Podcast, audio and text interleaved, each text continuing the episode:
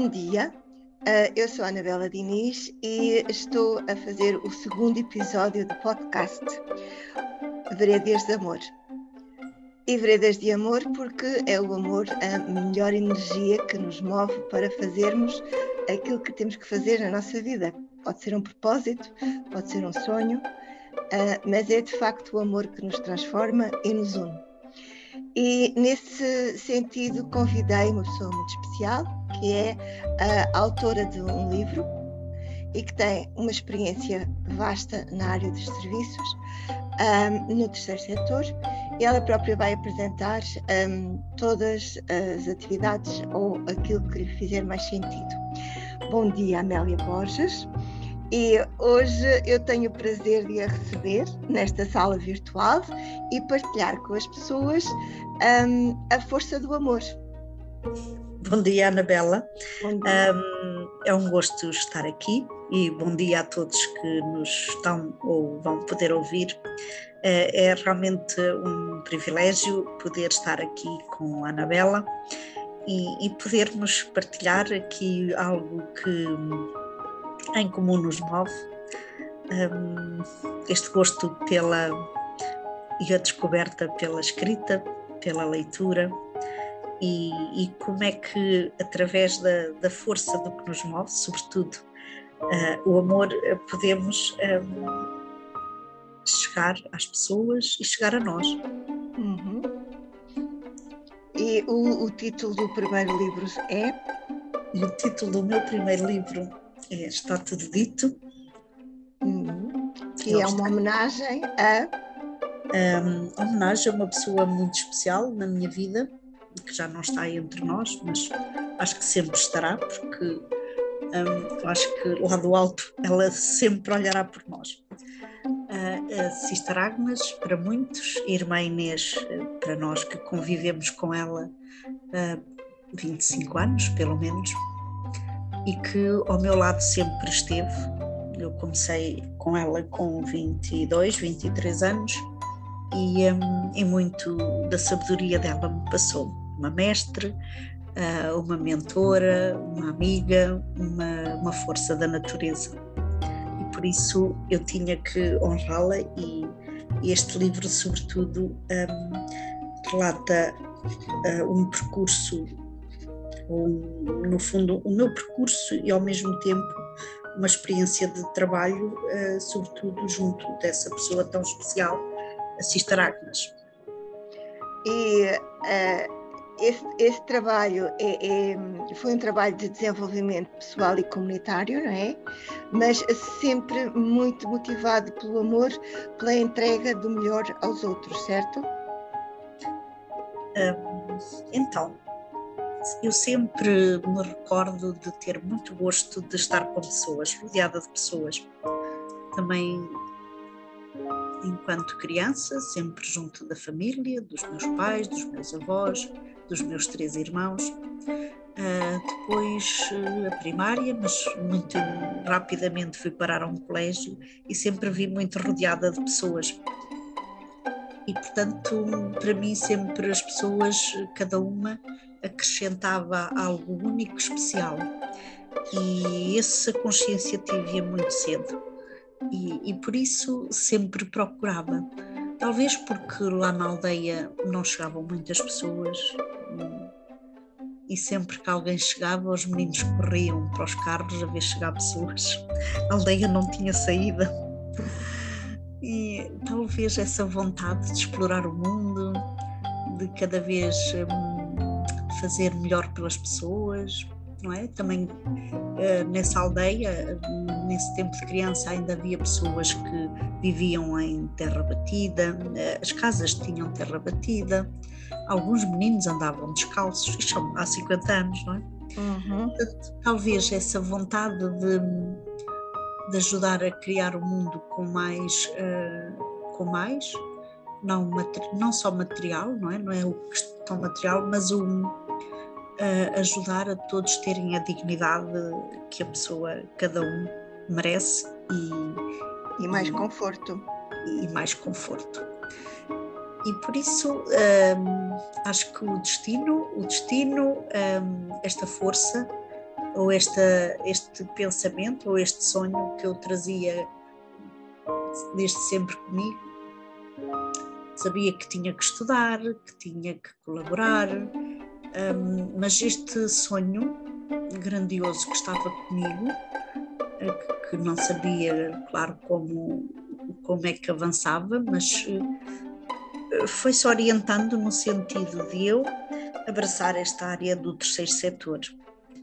Tive outras possibilidades de trabalho, mas cheguei a uma altura que pensei que não tinha que sair de onde estava uh, para fazer mais e, me sentir motivada e entusiasmada a ajudar pessoas.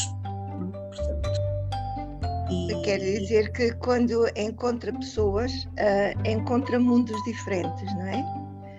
E... Encontro mundos diferentes, encontro algo de especial em, em cada pessoa, uh, procuro em cada pessoa o que é que me traz de novo, o que é que me ensina, o que é que aprendo com aquela pessoa, o que é que me tranquiliza e, e isso remete-me para o, o, valor do trabalho, não como vemos, uh, não é?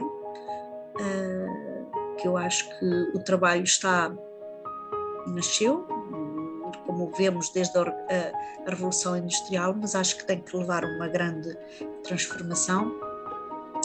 Eu vejo o trabalho como servir, como um, trabalharmos para o que faz falta, para as soluções, um, para as soluções, focado nas soluções e nos recursos que temos e com a, a responsabilidade de fazer o nosso melhor cada dia e dar o nosso melhor e proporcionar àqueles que estão connosco também este, esta liberdade para crescerem, para hum, mostrarem o que são capazes, para se sentirem reconhecidos e valorizados.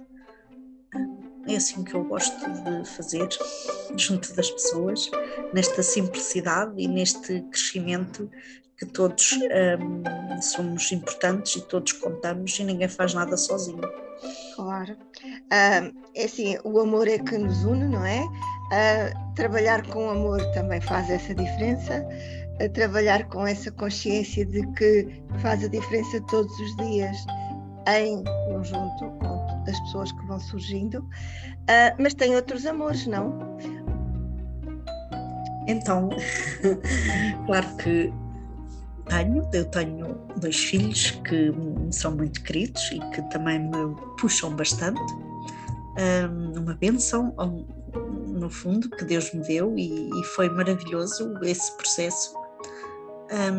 E sempre os acompanhei muito e, e sempre refletia que o tempo que enquanto eles eram pequeninos ou que tinha que estar à espera nas atividades que eles desenvolviam, eu ocupar o meu tempo. Então acho que foi aí um pouco que eu comecei a insistir na leitura, porque eu, na realidade não gostava muito de ler, ou porque talvez em pequenina também não tinha livros um, que me puxassem.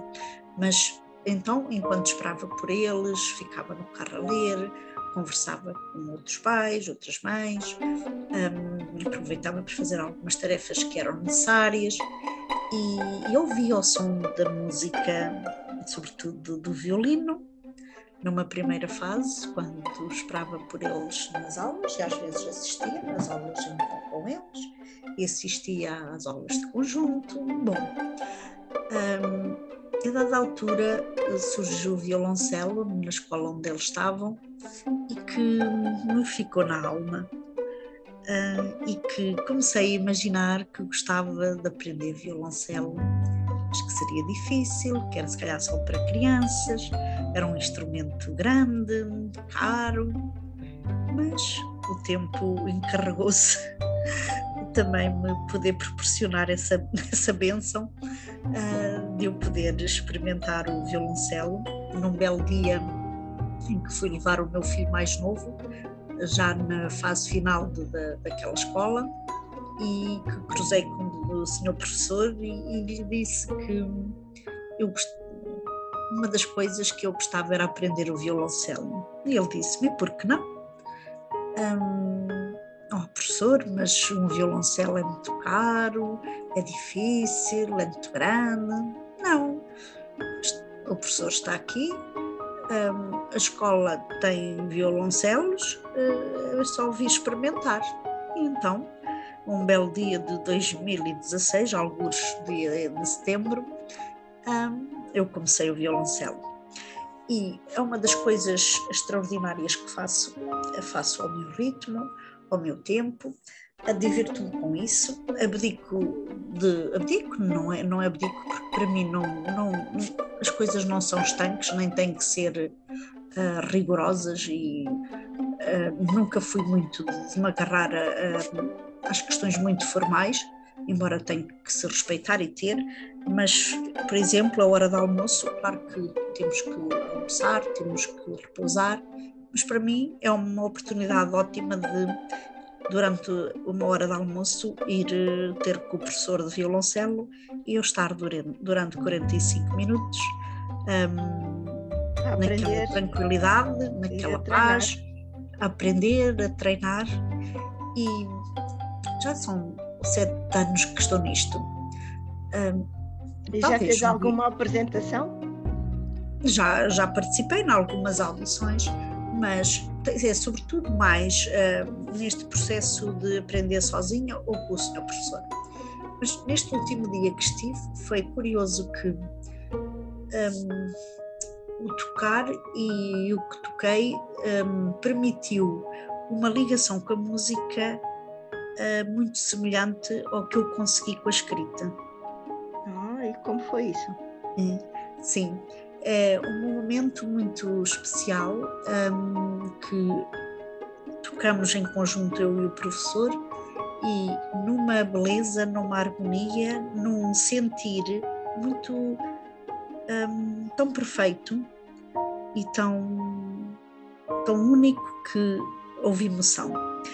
E, e foi muito bonito nesse aspecto que quando nós nos rendemos a algo e nos entregamos com essa serenidade e esse processo, de facto fazemos coisas únicas e lindas. E eu acho que daqui para a frente também o violoncelo vai ter outra ligação comigo. Depois tudo vai depender de, do tempo que, que, consigo dedicar. É como a escrita, portanto eu uhum. avanço mais ou menos, todos os dias escrevo, mas uh, um, se quero produzir ou se quero pôr cá para fora, claro que preciso de mais tempo. Uh, mas tudo tem a ver com a dedicação, o tempo que dedicamos, não é? Se queremos mais. Quando é que descobriu esse amor pela escrita? Primeiro descobriu a leitura e depois descobriu a escrita. Quando é que descobriu o amor então, pela escrita? Eu não, não lia. Quer dizer, eu, eu acho que eu também tinha aqui um certo paradigma relativamente a isto. Eu, eu acho que isto vem, há coisas que a Anabela entende que eu agora entendo, porque já o meu conhecimento vai para outras áreas, um, que entendo melhor as pessoas e até a nossa mente, o nosso subconsciente.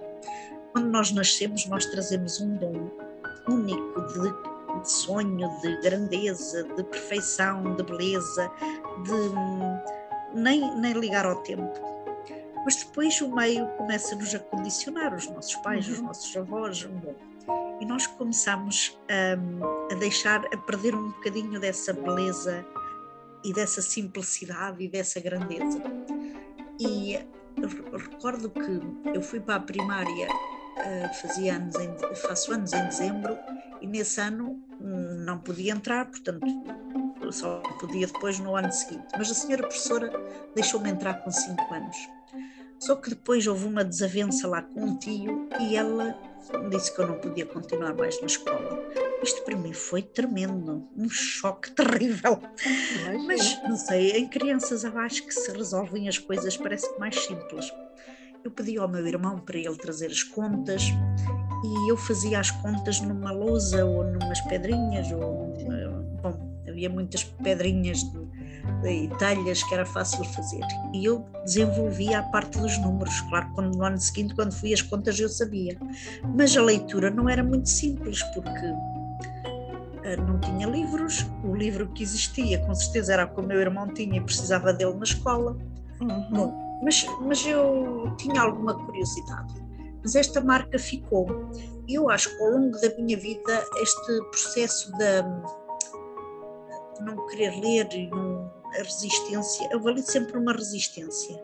Uhum. Então, como é que foi depois para, para eu me render a isto? Eu acho que também comecei a tomar consciência que isto não podia ser, embora ao longo do meu percurso uh, académico ou escolar, um, eu sempre fazia algo mais uh, do que era preciso. Por exemplo, eu lembro-me de folheava revistas, lia jornais. Um, como estive depois, continuei em colégios, às vezes deixava as colegas e eu ia um, primeiro andando para o café e ia sempre ver o que o jornal tinha. Portanto, de alguma forma eu gostava, havia ali qualquer coisa e, e ligado à, à leitura.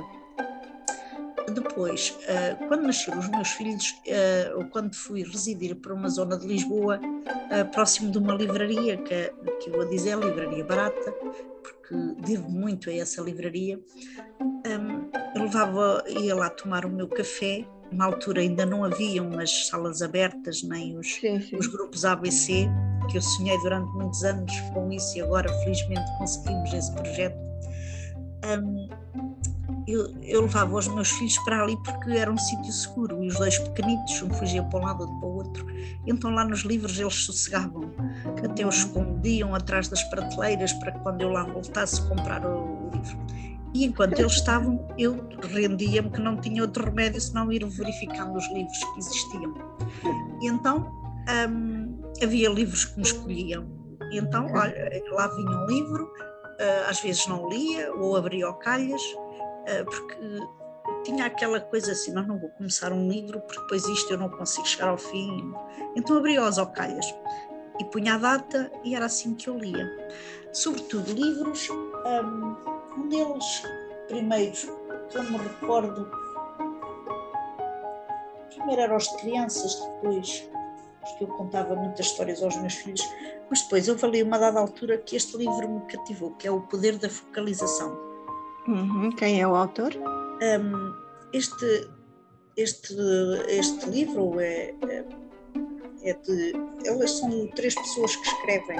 É o Jacques Canfield, Mark Victor Hansen e Les Hewitt. Eles são do, dos mesmos autores dos best-sellers mundiais Canja de Galinha para a Alma e um dos mestres de O Segredo. Uhum.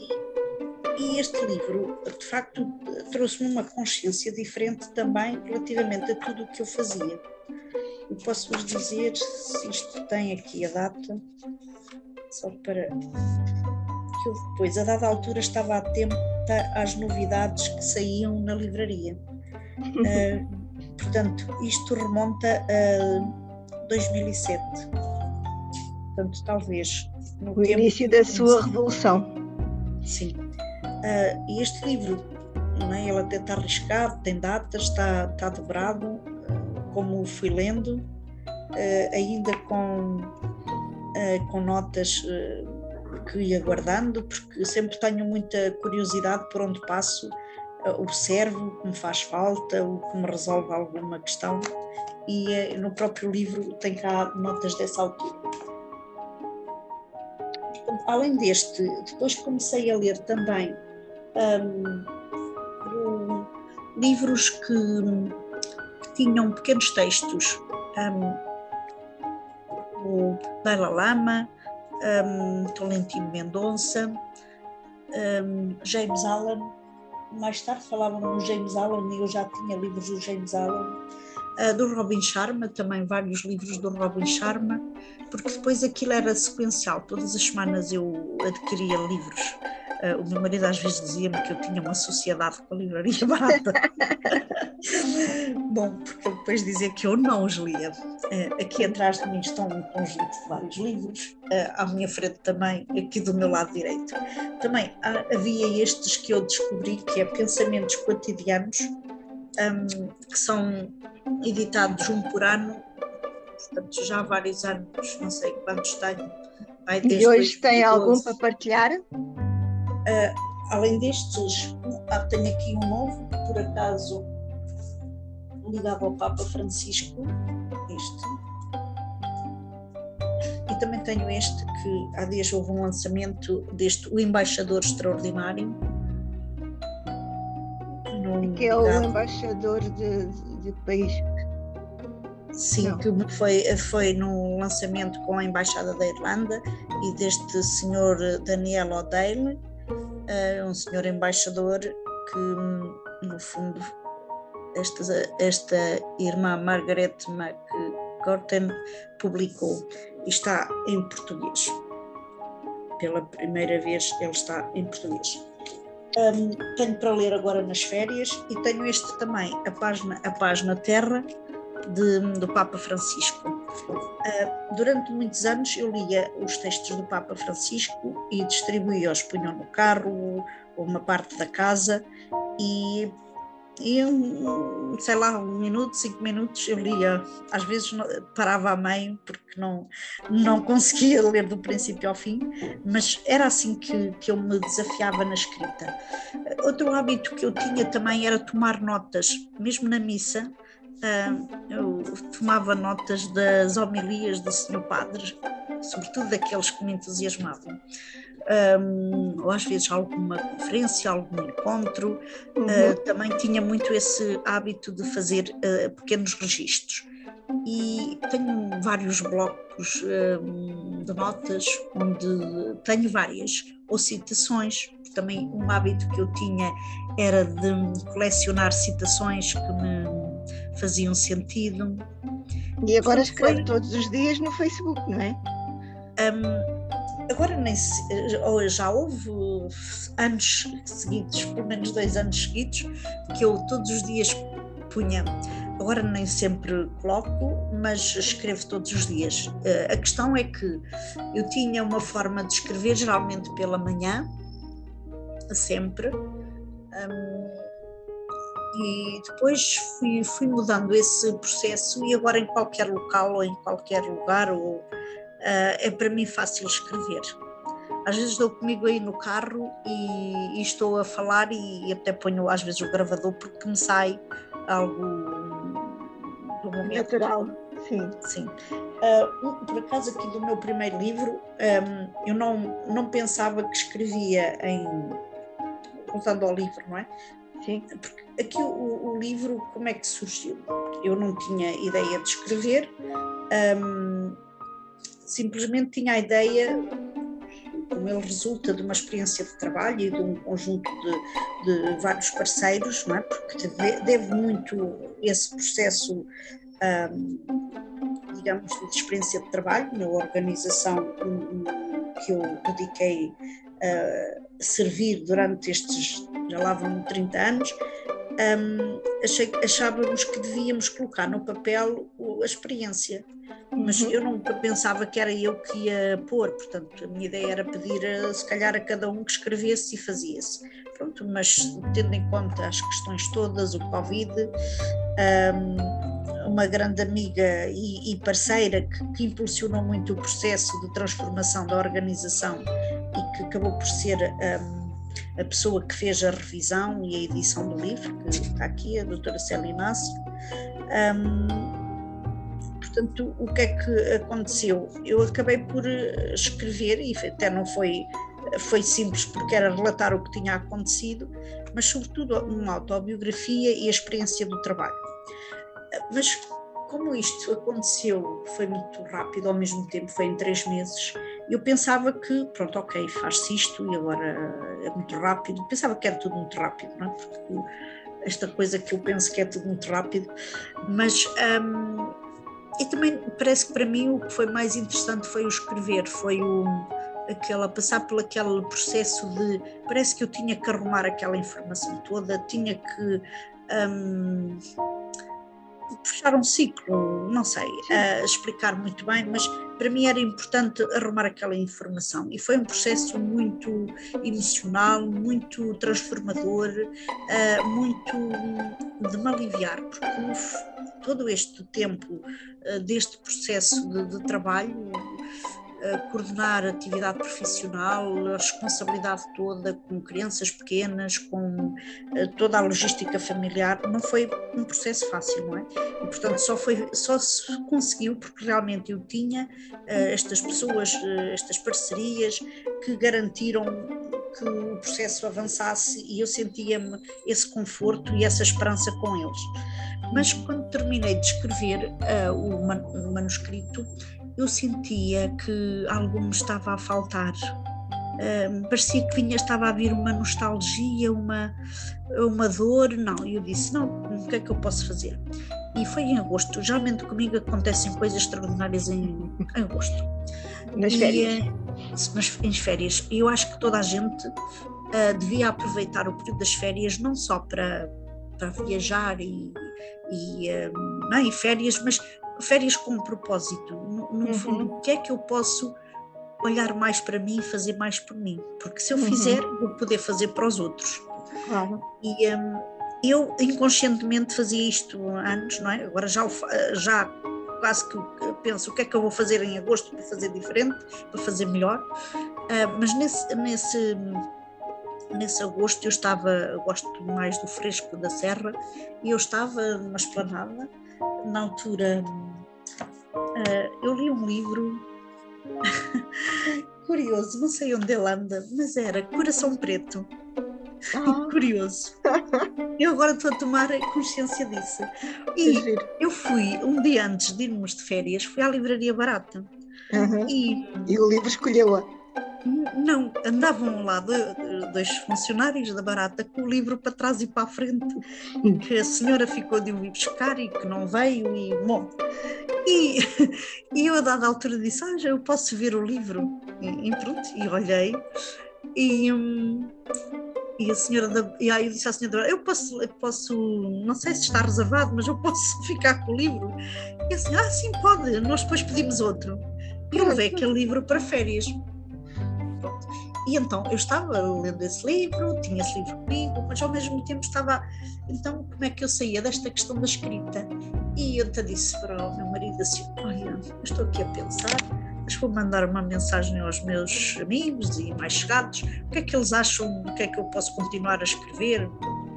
E eles foram respondendo e uhum. eu fui retribuindo e, e quando comecei a retribuir um, começou-me a chegar a forma que consegui na, na escrita do livro aquela vontade de escrever, aquela emoção e começar, como parecia que eu não estava a responder para aquela pessoa, mas que estava a responder para o todo. Uhum. E, e, foi assim que eu comecei. Depois o que é que acontecia? Que ah, às vezes as pessoas dizem, ah, ninguém vai ler porque isso são textos muito grandes, eh, tem que fazer mais pequenos. E, e eu recordo-me eu, eu, acho que andei um ano nisto, uh, num ano a escrever neste modelo primeiro e que eu ponho todos os dias no Facebook, porque eu acho que devo. Um, por acaso, eu não sei se hoje fiquei com uma frase que chegou, um, mas a frase que chegou era. Um, quem escreve para si e não publica, não é sentido, mais ou menos assim. Ainda vou descobrir o que é que, como é que era a expressão. Um, se ainda me lembrar melhor, ainda digo. Mas ok. E, um, e portanto, o que eu escrevo sinto que não é para mim, sinto que é os, pode ser útil para os outros. E portanto eu fiz durante esse tempo todo. Eu vali depois uma altura que eu disse assim: ah, eu também posso reduzir um pouco isto aqui e ver, talvez as pessoas então comecei em, em modo de poesia. Isto foi para aí em janeiro de 2000 e estamos em 22, 21. Mas uma vez no carro, em novembro, eh, eu ia no carro e veio uma ideia de uma espécie de poema. Uhum. Eu achei graça àquilo e entre Acril e Algés, ali muito perto já de Algés, eu fui a repeti-lo para não o deixar perder, porque eu ia a conduzir. E, e, quando parei imediatamente, naquela altura ainda não tinha a noção que podia pô-lo a gravar imediatamente no, no, gravador. Mas então cheguei, eu vou ler aqui o, qual foi sim. este. Sim, sim. Que é o, o, primeiro poema, este poema, este, o meu primeiro livro não tem poesia, nem em modo poesia, mas coloquei este primeiro poema porque foi nesta altura que estávamos a tratar do livro. Hoje a minha gaveta da felicidade trouxe-me a este caminho. Um saco cheio de arroz que alimenta, um saco cheio de sementes que germinam, um frasco cheio de mel que adoça, um céu cheio de estrelas que nos guiam, um coração cheio de amor que nos fortalece, um interior cheio de paz que nos acalma, uma roda cheia de ar que nos conduz, uma alma cheia de bondade que nos torna melhores, uma mão cheia de areia que se escapa e um mundo cheio de tudo mudará. Este foi uh, o primeiro modo poema que eu escrevi. E, portanto, como estava a dizer, comecei a escrever então em modo poesia dali para a frente. Uhum. Uh, e agora escrevo texto, mas facilmente o converto em, em, em poesia. Em poesia. E, Amélia, estamos quase a acabar aqui o nosso tempo. Ok. Eu gostaria que deixasse o, os seus contactos para as pessoas que nos ouvem depois poderem entrar em contacto com a Amélia. Uhum. Uh, Uh, eu queria dizer que hum, todas as pessoas têm este recurso um, da leitura, da escrita, que devem uh, colocá-lo nesse seu processo diário, assim como vão tomar o café, tem que tomar um pequeno almoço, tem que almoçar, tem que caminhar ou meditar, que incluam o processo da escrita, porque é maravilhoso. É uma descoberta. E, todos devem têm, todos têm histórias para contar e não têm que ter resistências. Um, e é muito simples, portanto, eu ponho pessoas a escrever em menos de três sessões, eu ponho as pessoas a escrever. Se, se querem é, ter contato comigo, já sabem, pelo Facebook ou pelo Instagram, portanto facilmente encontram Amélia Borges um, ou então o meu próprio site um, Amélia Borges um, portanto www.ameliaborges.com também é fácil.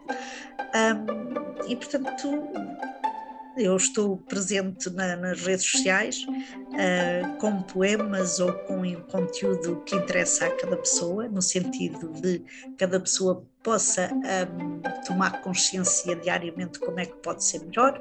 Por isso, um, Anabela, uh, eu estou grata por esta oportunidade e que venha ao próximo livro, porque ele estará para breve, mas da minha parte está, agora faltam as formalidades. Ok. Aguardaremos o segundo livro e, e, e estaremos à conversa no próximo. Uh, era só para agradecer o grande momento que tivemos, que o, o amor de facto permanece entre nós e o amor desconhece a linha do tempo, portanto, tudo o que fazemos com amor permanece. E agradeço muito esta sua disponibilidade e esta partilha e que espero que inspire outras pessoas a descobrirem-se a si e aos seus talentos. Muito obrigada. Obrigada, Anabel. Um bom dia. Bom, bom dia. dia a todos. Agora vou ter que ver onde é que eu desligo isto.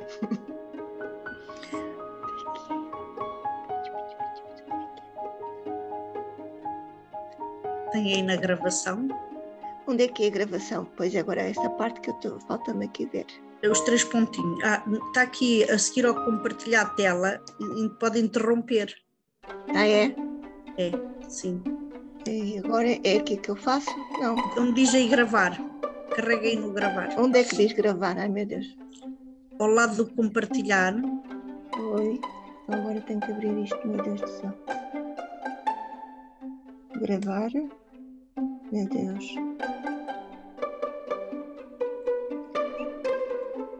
Carrega aí, tem aí ao lado do compartilhar tela, está aí gravar. Se carregarem no gravar, ele vai dizer eh, para interromper. Hum, não estou vendo. Cá embaixo não tem, não tem aqui a dizer eh, participante, chat, compartilhar tela, gravar. Oh Deus do céu, não sei, não estou a ver. Hum. Mas desligamos e, e depois. E pronto. Está bem. depois vai ter, que cortar, então. vai ter que cortar um bocado de, disto, não é? Ok, vou tentar. Muito obrigada, Amélia. Pronto, se precisar de alguma questão, mas isso é muito fácil, não sei é como é que está aí a sua tela. Não faço mais pálida ideia. Estou aqui a ver, não E consigo. cá, e cá em cima, não lhe aparece um símbolozinho de gravar? Não, é isso que estou a Aparece aqui do lado esquerdo, um, cá em cima, onde está a reunião de 40 minutos Zoom. Onde é que diz? À esquerda? Sim, cá em cima. Gravando. Ah, gravando. Carrega, Gravando. Pausa. Não. pausa. Pronto, ponha É- pausa.